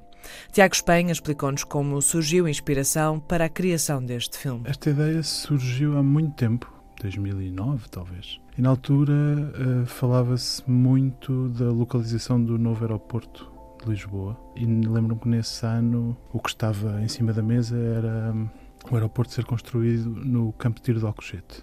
E eu tinha mais ou menos uma ideia de trabalhar sobre um, um grande projeto de Estado e na altura pedi uma reunião com o gabinete que estava a preparar o projeto. Depois até me deram um caderno de encargos onde falavam do, do aeroporto, como seria, o que é que se esperava do, desse novo aeroporto. E houve uma frase nesse caderno de encargos que me chamou a atenção que dizia eh, durante a construção, permanecerá no local uma equipa de, de desmantelamento de engenhos explosivos que possam ser encontrados durante o curso da obra. E eu fiquei curioso com aquela frase, perceber o que é que é isto de construir um aeroporto num sítio onde provavelmente se encontrem eh, engenhos explosivos. E isso levou-me a pedir uma visita ao local. E eu fui lá e conheci o comandante do campo de tiro, Pronto, ele foi-me um bocadinho descrevendo uh, as coisas que os treinos que faziam, etc. E a certa altura eu vi umas mesas de piquenique e perguntei-lhe, então, e, estas, e estas mesas? E ele explicou-me, não, porque uh, a base é muito grande, é uma zona é uma zona protegida e por isso há muita gente que nos pede para vir aqui passar uh, tempo ao ar livre, fazer atividades, várias não militares desde rodagens de filmes uh, bom, e muitas outras coisas. E eu, a partir daí, comecei a imaginar um filme que fosse um bocadinho uma viagem por estas diferentes dimensões da vida, cruzando o militar com o não militar, atividades lúdicas, com as atividades científicas que também ocorrem naquele lugar. Pronto, e aquilo pareceu-me um universo extremamente rico para pensar o mundo a partir dali. O dia a dia no campo de tiro é marcado pelas atividades militares, mas não só. No início, o processo de filmagem não foi fácil, mas rapidamente se descobriu um ritmo e, acima de tudo, encontraram-se vários caminhos por onde o filme poderia seguir. O caminho onde o militar se converge com elementos da vida cotidiana. Como é óbvio, houve uma série de dificuldades que têm a ver justamente com essa gestão gestão do cotidiano daquele lugar, porque há muitas atividades uh, militares e todas elas ali envolvem tiro, tiro real. Uh, portanto, não era propriamente um sítio onde eu pudesse andar eh, como quiséssemos, portanto, tudo era muito uh, organizado. Mas dentro dessa organização, e como a rodagem durou bastante tempo, eu tive algum tempo para perceber como é que era o funcionamento da base, também para eles perceberem como é que eu queria trabalhar e a partir daí tudo foi um bocadinho mais simples e foi um trabalho de procura. Por exemplo, há um personagem que aparece algumas vezes e com quem eu estive uma série de tempo, que é um pastor, eh, porque a base tinha um grande rebanho de ovelhas que, eh, surpreendentemente, andavam mais ou menos livremente pela base. Ou seja, o pastor de manhã abria as portas e eles, eh, as ovelhas, seguiam o seu caminho.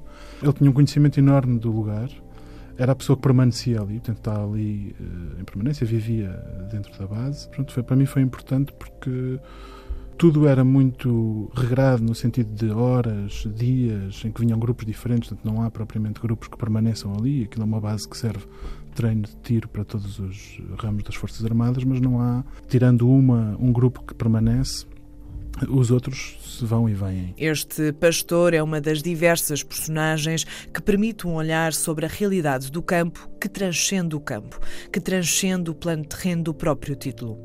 O Tiago escreveu e narra um texto que nos auxilia neste ato de ultrapassar o concreto. No entanto, se conseguimos retirar algo para além da realidade, também temos um momento em que o guardador de rebanhos nos faz questionar o nosso olhar. É mais estranho do que todas as estranhezas e do que os sonhos de todos os poetas e os pensamentos de todos os filósofos que as coisas sejam realmente o que parecem ser e não haja nada que compreender. As coisas são o único sentido oculto das coisas.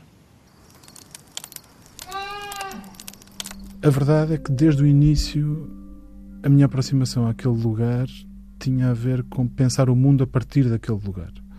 Seja, eu projetava, aquele lugar era feito tanto da minha experiência real no lugar, como da minha experiência imaginária, ou seja, de tudo o que eu projetava sobre o que vivia ali. Uh, e outras dimensões que extrapolavam para fora daquela, dos limites físicos daquele, daquele território, daquele terreno. E esse poema do Alberto Caeiro fez muito sentido no momento em que eu estava a trabalhar e a montar esta, esta viagem, porque basicamente ele vem eh, propor que o único sentido oculto das coisas são as próprias coisas.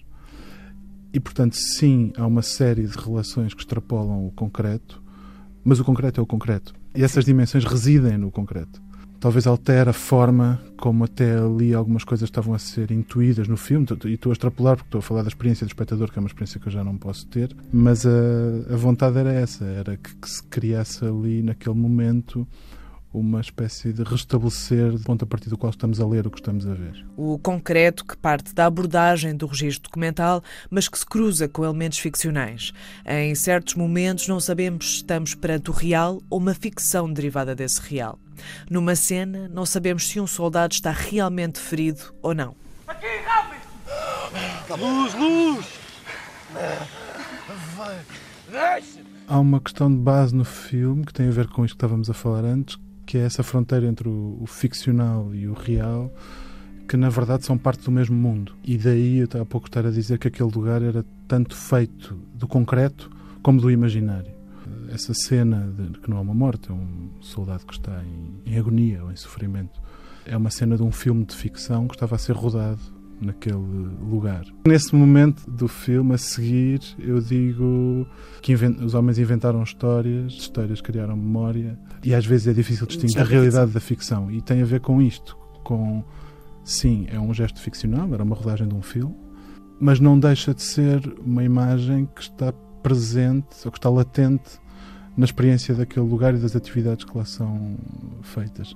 E esta fronteira entre o concreto e o potencial né, entre o real e o potencial, eh, era uma coisa que me interessava muito explorar, porque para mim aquele lugar era feito disso, ou seja, não era não é um documentário informativo em que se vai perceber o funcionamento de uma base militar eh, a sul de Lisboa. Não sendo um documentário sobre o funcionamento da base militar, este poderá ser uma reflexão sobre o potencial do homem. Tudo começa no filme com a criação da humanidade e o mito de Prometeu. Eu acho que sim, acho que esse é um dos grandes dramas da nossa, da nossa existência. É, o nosso potencial autodestrutivo, não só humano como do mundo em que vivemos, e estarmos nesta espécie de contrarrelógio a tentar eh, emendar a mão de um gesto que nos saiu ou que nos sai muitas vezes fora do, fora do controle e que se revela destruidor. Mais alto, caralho! Mais! Cima!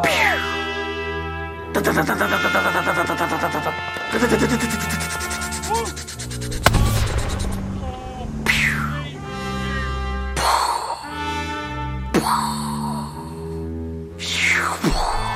mito de Prometeu tem muito a ver com isto, que é o mito grego de Prometeu, os deuses chateados com, com a sua criação, com os homens, eh, retiram-lhes o fogo que lhes tinham dado para eles conseguirem sobreviver entre os outros animais, e o Prometeu em cumplicidade com os homens e com algum sentimento de culpa por ter sido também ele que desproveu os homens no momento da criação de outras eh, das armas necessárias para poderem sobreviver, consegue roubar o fogo e entregá-lo aos homens. Esse fogo é evocado no filme eh, não só como fogo concreto, mas eh, como sendo um símbolo do gênio e do engenho, da inteligência. Uma inteligência, o fogo visível no campo, por exemplo, quando um dos grupos reúne para a observação de planetas. Algo que induziu uma reflexão sobre a condição humana e sobre a existência insignificante da humanidade no contexto do universo. Mas a verdade é que o homem sempre tentou superar, sempre tentou mudar o seu campo de visão e sempre tentou ir mais além. Sim, essa linha é muito explorada no filme. É? Evoco vários momentos em que o homem tentou superar a sua condição física, desde o primeiro voo do balão, sim, da nossa condição concreta, não é? estarmos ancorados no chão e temos um ponto de vista que tem a ver com essa posição, mas de um desejo de superação disso para vermos mais, para irmos mais além, eh, para conseguirmos o que não temos. E é um texto que eu cito no filme, que é um texto do Carl Sagan, com que ele termina o, a série do Cosmos. O Sagan era chefe de projeto que conseguiu convencer a NASA uh, nas duas sondas que enviaram, que iam explorar os planetas do Sistema Solar. E ele convenceu a NASA a, depois da passagem pelo último planeta e de serem desligadas as câmaras e, e uma série de instrumentos para se poupar energia para as sondas poderem continuar, ele conseguiu que se fizesse as sondas, ou uma delas, dar meia volta, olhar para trás e captar uma última imagem eh, da Terra vista dos confins do Sistema Solar. E com essa imagem, que é uma imagem cheia de pontinhos, em que se vê um raio de sol e no centro desse raio de sol aparece um pontinho azul. Uh, e o texto que ele escreve chama-se Pale Blue Dot, e em que ele diz que naquele ponto, naquele pequeno ponto, está tudo o que nós somos toda a nossa vida, toda a nossa existência, todos os que conhecemos, os que amamos, residem ali. E toda a história reside ali. E isso, mais uma vez, leva-me ao poema do Albert Queiro, que é o mistério das coisas são as próprias coisas. O mistério de campo está também no próprio campo.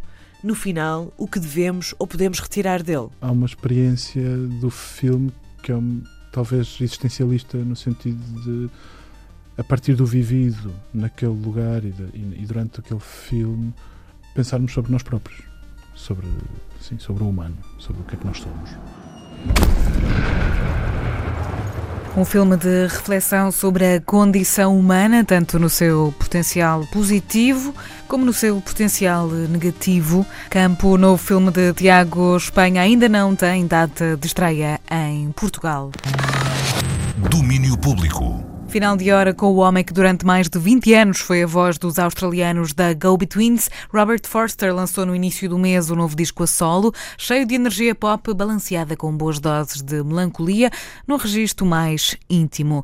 O músico passou por Lisboa para uma série de entrevistas, antes ainda de começar a digressão que em novembro vai trazer a Portugal. O Daniel Bell foi ter com ele para uma conversa que acabou por ser abrilhantada por um pequeno showcase privado onde o músico australiano tocou em exclusivo para a 3 duas das músicas do novo disco. É o final do domínio público. Por hoje voltamos na segunda-feira a partir das 11 da manhã. Fiquem bem, resto de bom sábado, bom fim de semana com a Antena 3.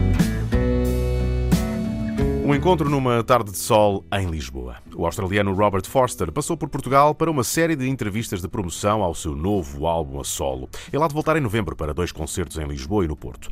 O novo disco, Inferno, saiu no início do mês e assinala o regresso da faceta mais pop do homem que durante anos foi o rosto e a voz dos The Go-Betweens. Forster continua orgulhoso do que fez na banda que formou em 1977 com o amigo Grant McLennan e que acabou de forma abrupta com a morte de Grant em 2006. Nessa altura, Robert já tinha editado quatro álbuns a solo. Música mais contida e introspectiva que a pop esfuziante que fazia nos Go-Betweens. O disco seu agora marca o fim de um silêncio de quatro anos, tempo que Foster aproveitou para ir fazendo outras coisas, como um livro de memórias e uma antologia dos primeiros anos dos Go-Betweens. Mas a conversa gira sobretudo em torno de Inferno, disco novo, gravado em Berlim, a mesma cidade onde Forster fez, em 1990, o seu primeiro disco a solo, Danger in the Past. Por que este regresso à capital alemã? I chose it because the producer and engineer Escolhi Berlim porque queria trabalhar com o produtor e engenheiro de som Victor Van Vogt. Ele vive lá e tem lá o seu estúdio. Eu queria fazer um novo álbum, alguns na Europa, queria trabalhar com o Victor. É lá que ele trabalha, por isso acabamos por escolher Berlim. Victor, he worked out of Berlin, so we ended up working in Berlin. E este regresso trouxe de volta algumas memórias da gravação do primeiro disco? Uh, not really. Um, Berlin in 2018 is quite different to Berlin in 1990 when I was there. Nem por isso. A Berlim de 2019 é muito diferente da cidade que eu conheci em 1990. Agora percebo a língua um pouco melhor, percebo Berlim um pouco melhor.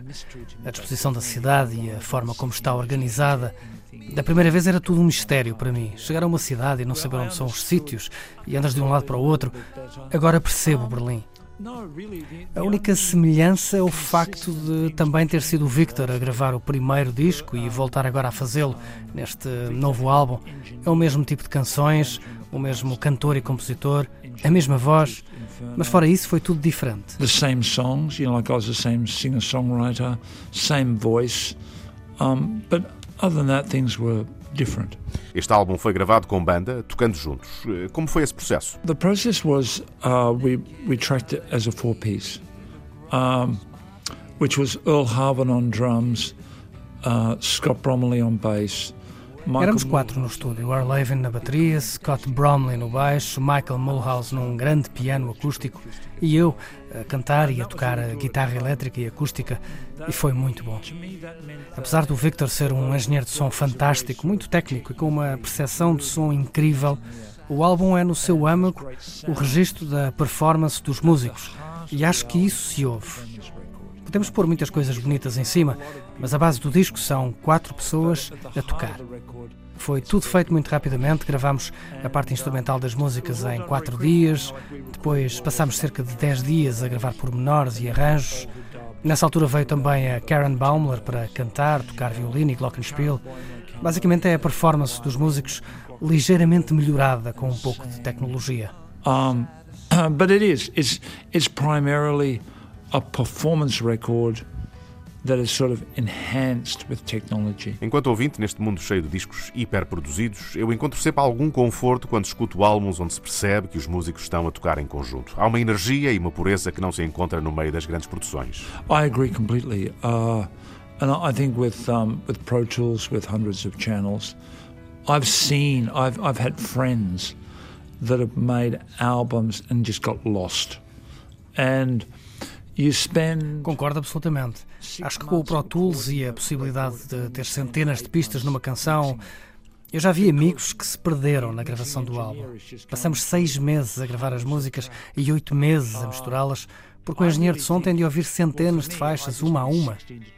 Para mim, basta ter entre 16 a 24 pistas. Acho que as velhas mesas de misturar lógicas com 24 faixas eram boas porque te obrigavam a tomar decisões não era tipo, vamos atirar para ali tudo o que temos e misturamos depois. Isso significa que vais passar meses nas misturas. And we'll mix it later. It just means that you're mixing for months.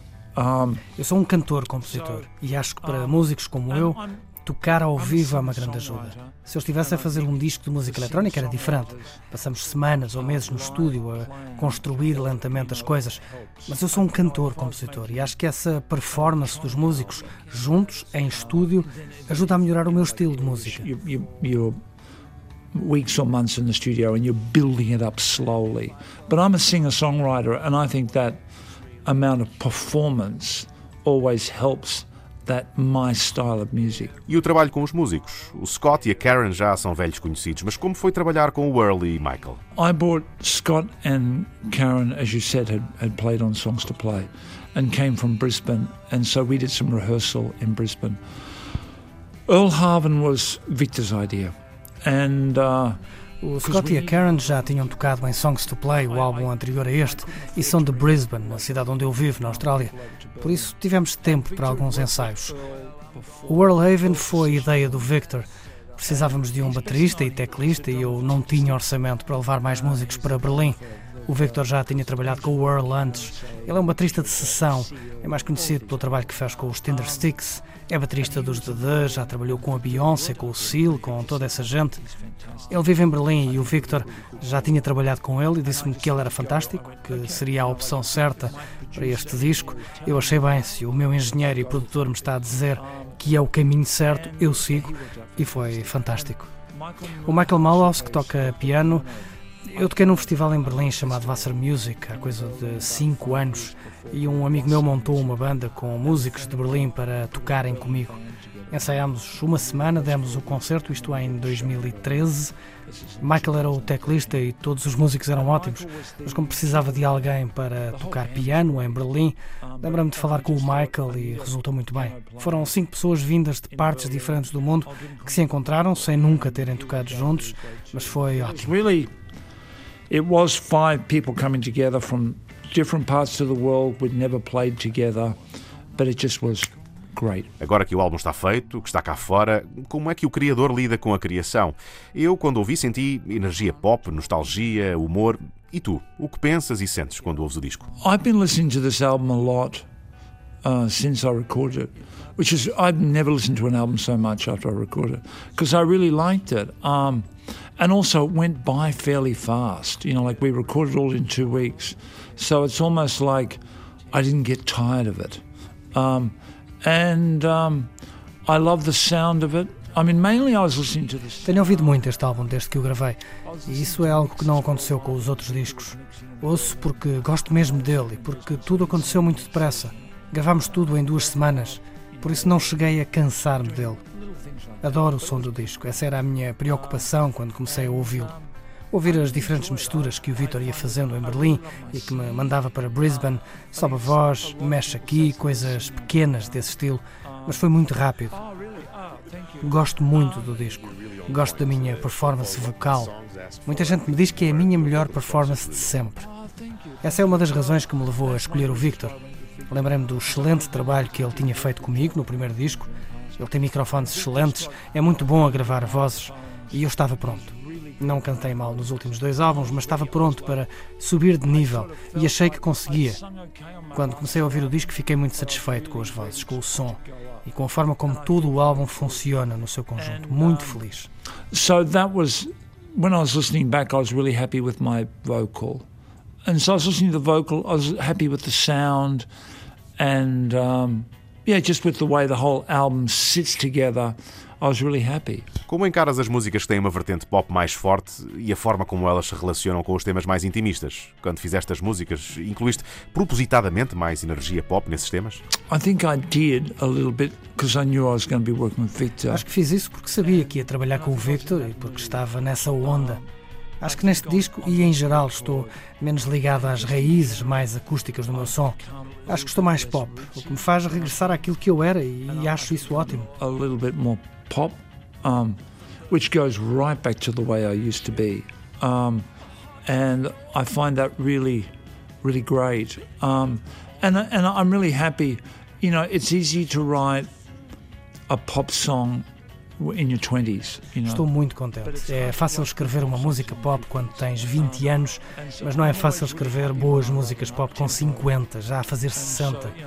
Fico sempre muito feliz quando componho uma música mais para cima.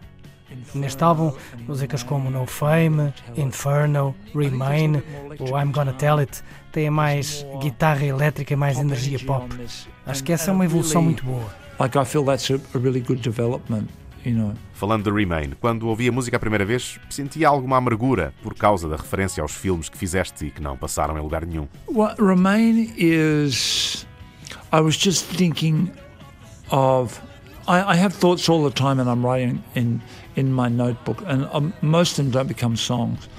Nessa música eu estava a pensar. Eu aponto no meu bloco muitas das coisas em que penso, e muitas vezes essas palavras acabam por se transformar em canções. Certa noite estava a pensar que houve tempos. Agora as coisas estão a correr-me bem. O Grant e eu tivemos tempos felizes com os Go-Betweens, estava muito feliz com o álbum anterior, o Songs to Play, estava feliz com as músicas que estava a escrever para este disco e pensei que houve tempos, especialmente no final da década de 1990, em que as coisas não me estavam a correr tão bem. A minha editora despediu-me, mudei-me para uma pequena cidade na Baviera com a minha mulher e os meus filhos. E foi uma altura em que estava muito longe dos holofotes. Ninguém me convidava para nada, apesar de, nessa altura, estar a escrever boas canções. Sempre senti que, apesar da minha carreira não estar a avançar, estava a escrever boas canções, o que agora me deixa muito satisfeito. Comecei a escrever sobre isso e a divertir-me com o que escrevia. É uma abordagem muito ligeira, mas o que aconteceu foi que mudei um pouco as coisas quando vi que estava a escrever sobre mim próprio enquanto realizador de filmes. Essa foi a chave. Porque de outra forma ia parecer que eu me estava a queixar de ninguém estar a pegar nas minhas canções, nas minhas músicas não passarem na rádio, e eu não queria parecer que me estava a queixar. Quando canto que os meus filmes não são exibidos, é uma boa forma de dar a volta à coisa. Estou a falar da mesma coisa, mas por outro lado. E foi isso que fez a canção. It just sounded like I was complaining, you know. I didn't like that. And just, you know, like the when I sing, you know, like my films weren't shown.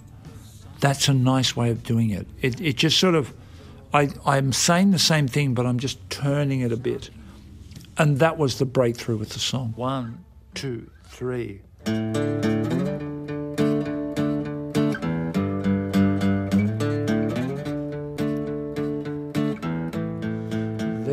Was a time, there was a time that I've known when my work, when my films just weren't shown. Big city screens, big city dreams remain. I did my good work while knowing it wasn't my time. Sometimes this world, sometimes this world has its cracks. I fell through, but I can do magic to turn backs. Big city screens, big city dreams remain. I did my good work while knowing it wasn't my time.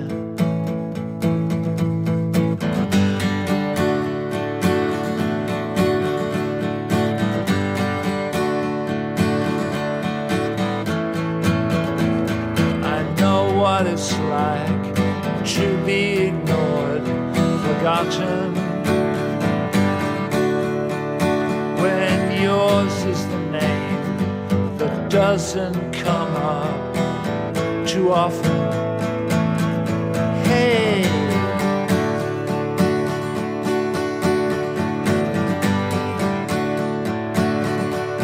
Ah, big city screens, big city dreams to remain.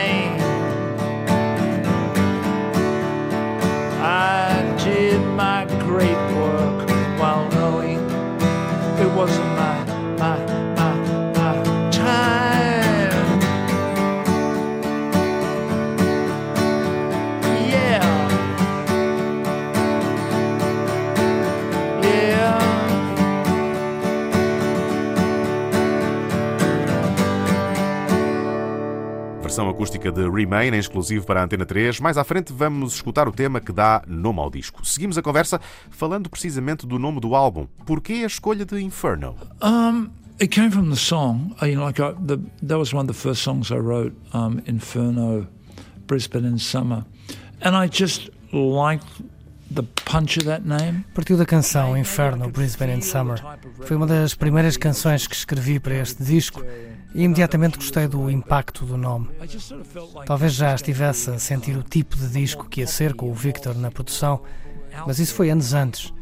Eu senti que este ia ser um álbum mais pop e mais afirmativo, e além disso, descreve bem o tempo em Brisbane, que é onde eu vivo. Trabalho aqui, vivo aqui com a minha família. Até podia pôr Brisbane como nome do álbum, ou dar-lhe o nome da minha rua. Os verões aqui estão a ficar cada vez mais quentes eu pensei que era boa ideia seguir por aí. of my street. You know, it, it, it, in, you know, the summers are getting very hot, and I thought, yeah, I'll just go with that. E agora a turnê. Vais partir em digressão com os músicos que gravaram o disco? I'm doing the most touring I've done for, eh, for a long time. I'm I'm doing um, a Northern European tour with a band in April May.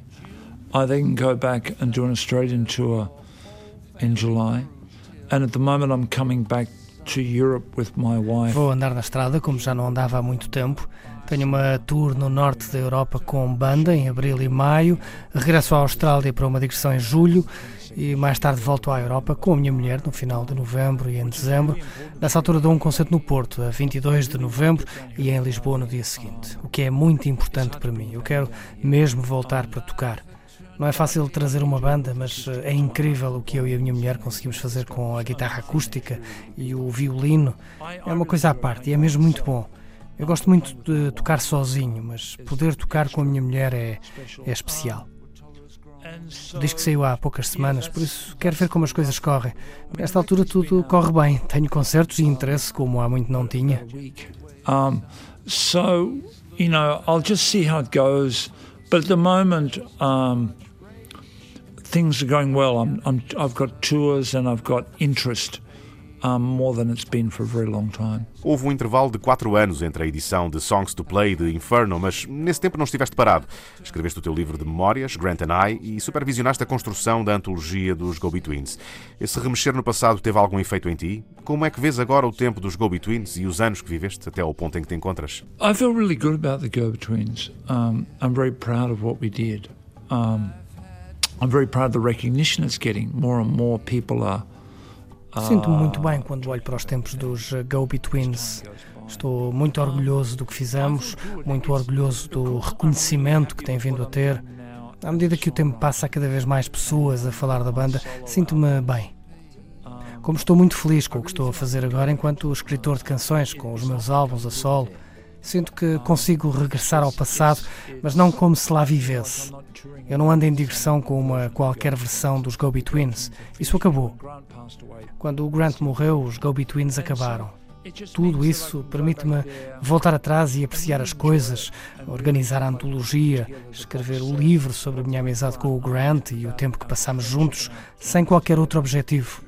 Mal acabo de fazer isso, começo a escrever novas canções que sei que vão ser gravadas e sei que estou muito feliz com os meus últimos discos. Acho que consigo apreciar tudo porque também estou a viver no presente Acho que isso me ajuda a valorizar o passado. I think I can enjoy it all because I'm living in the present as well, and I think that really helps me appreciate the past. You know. One, two, one, two, three, four.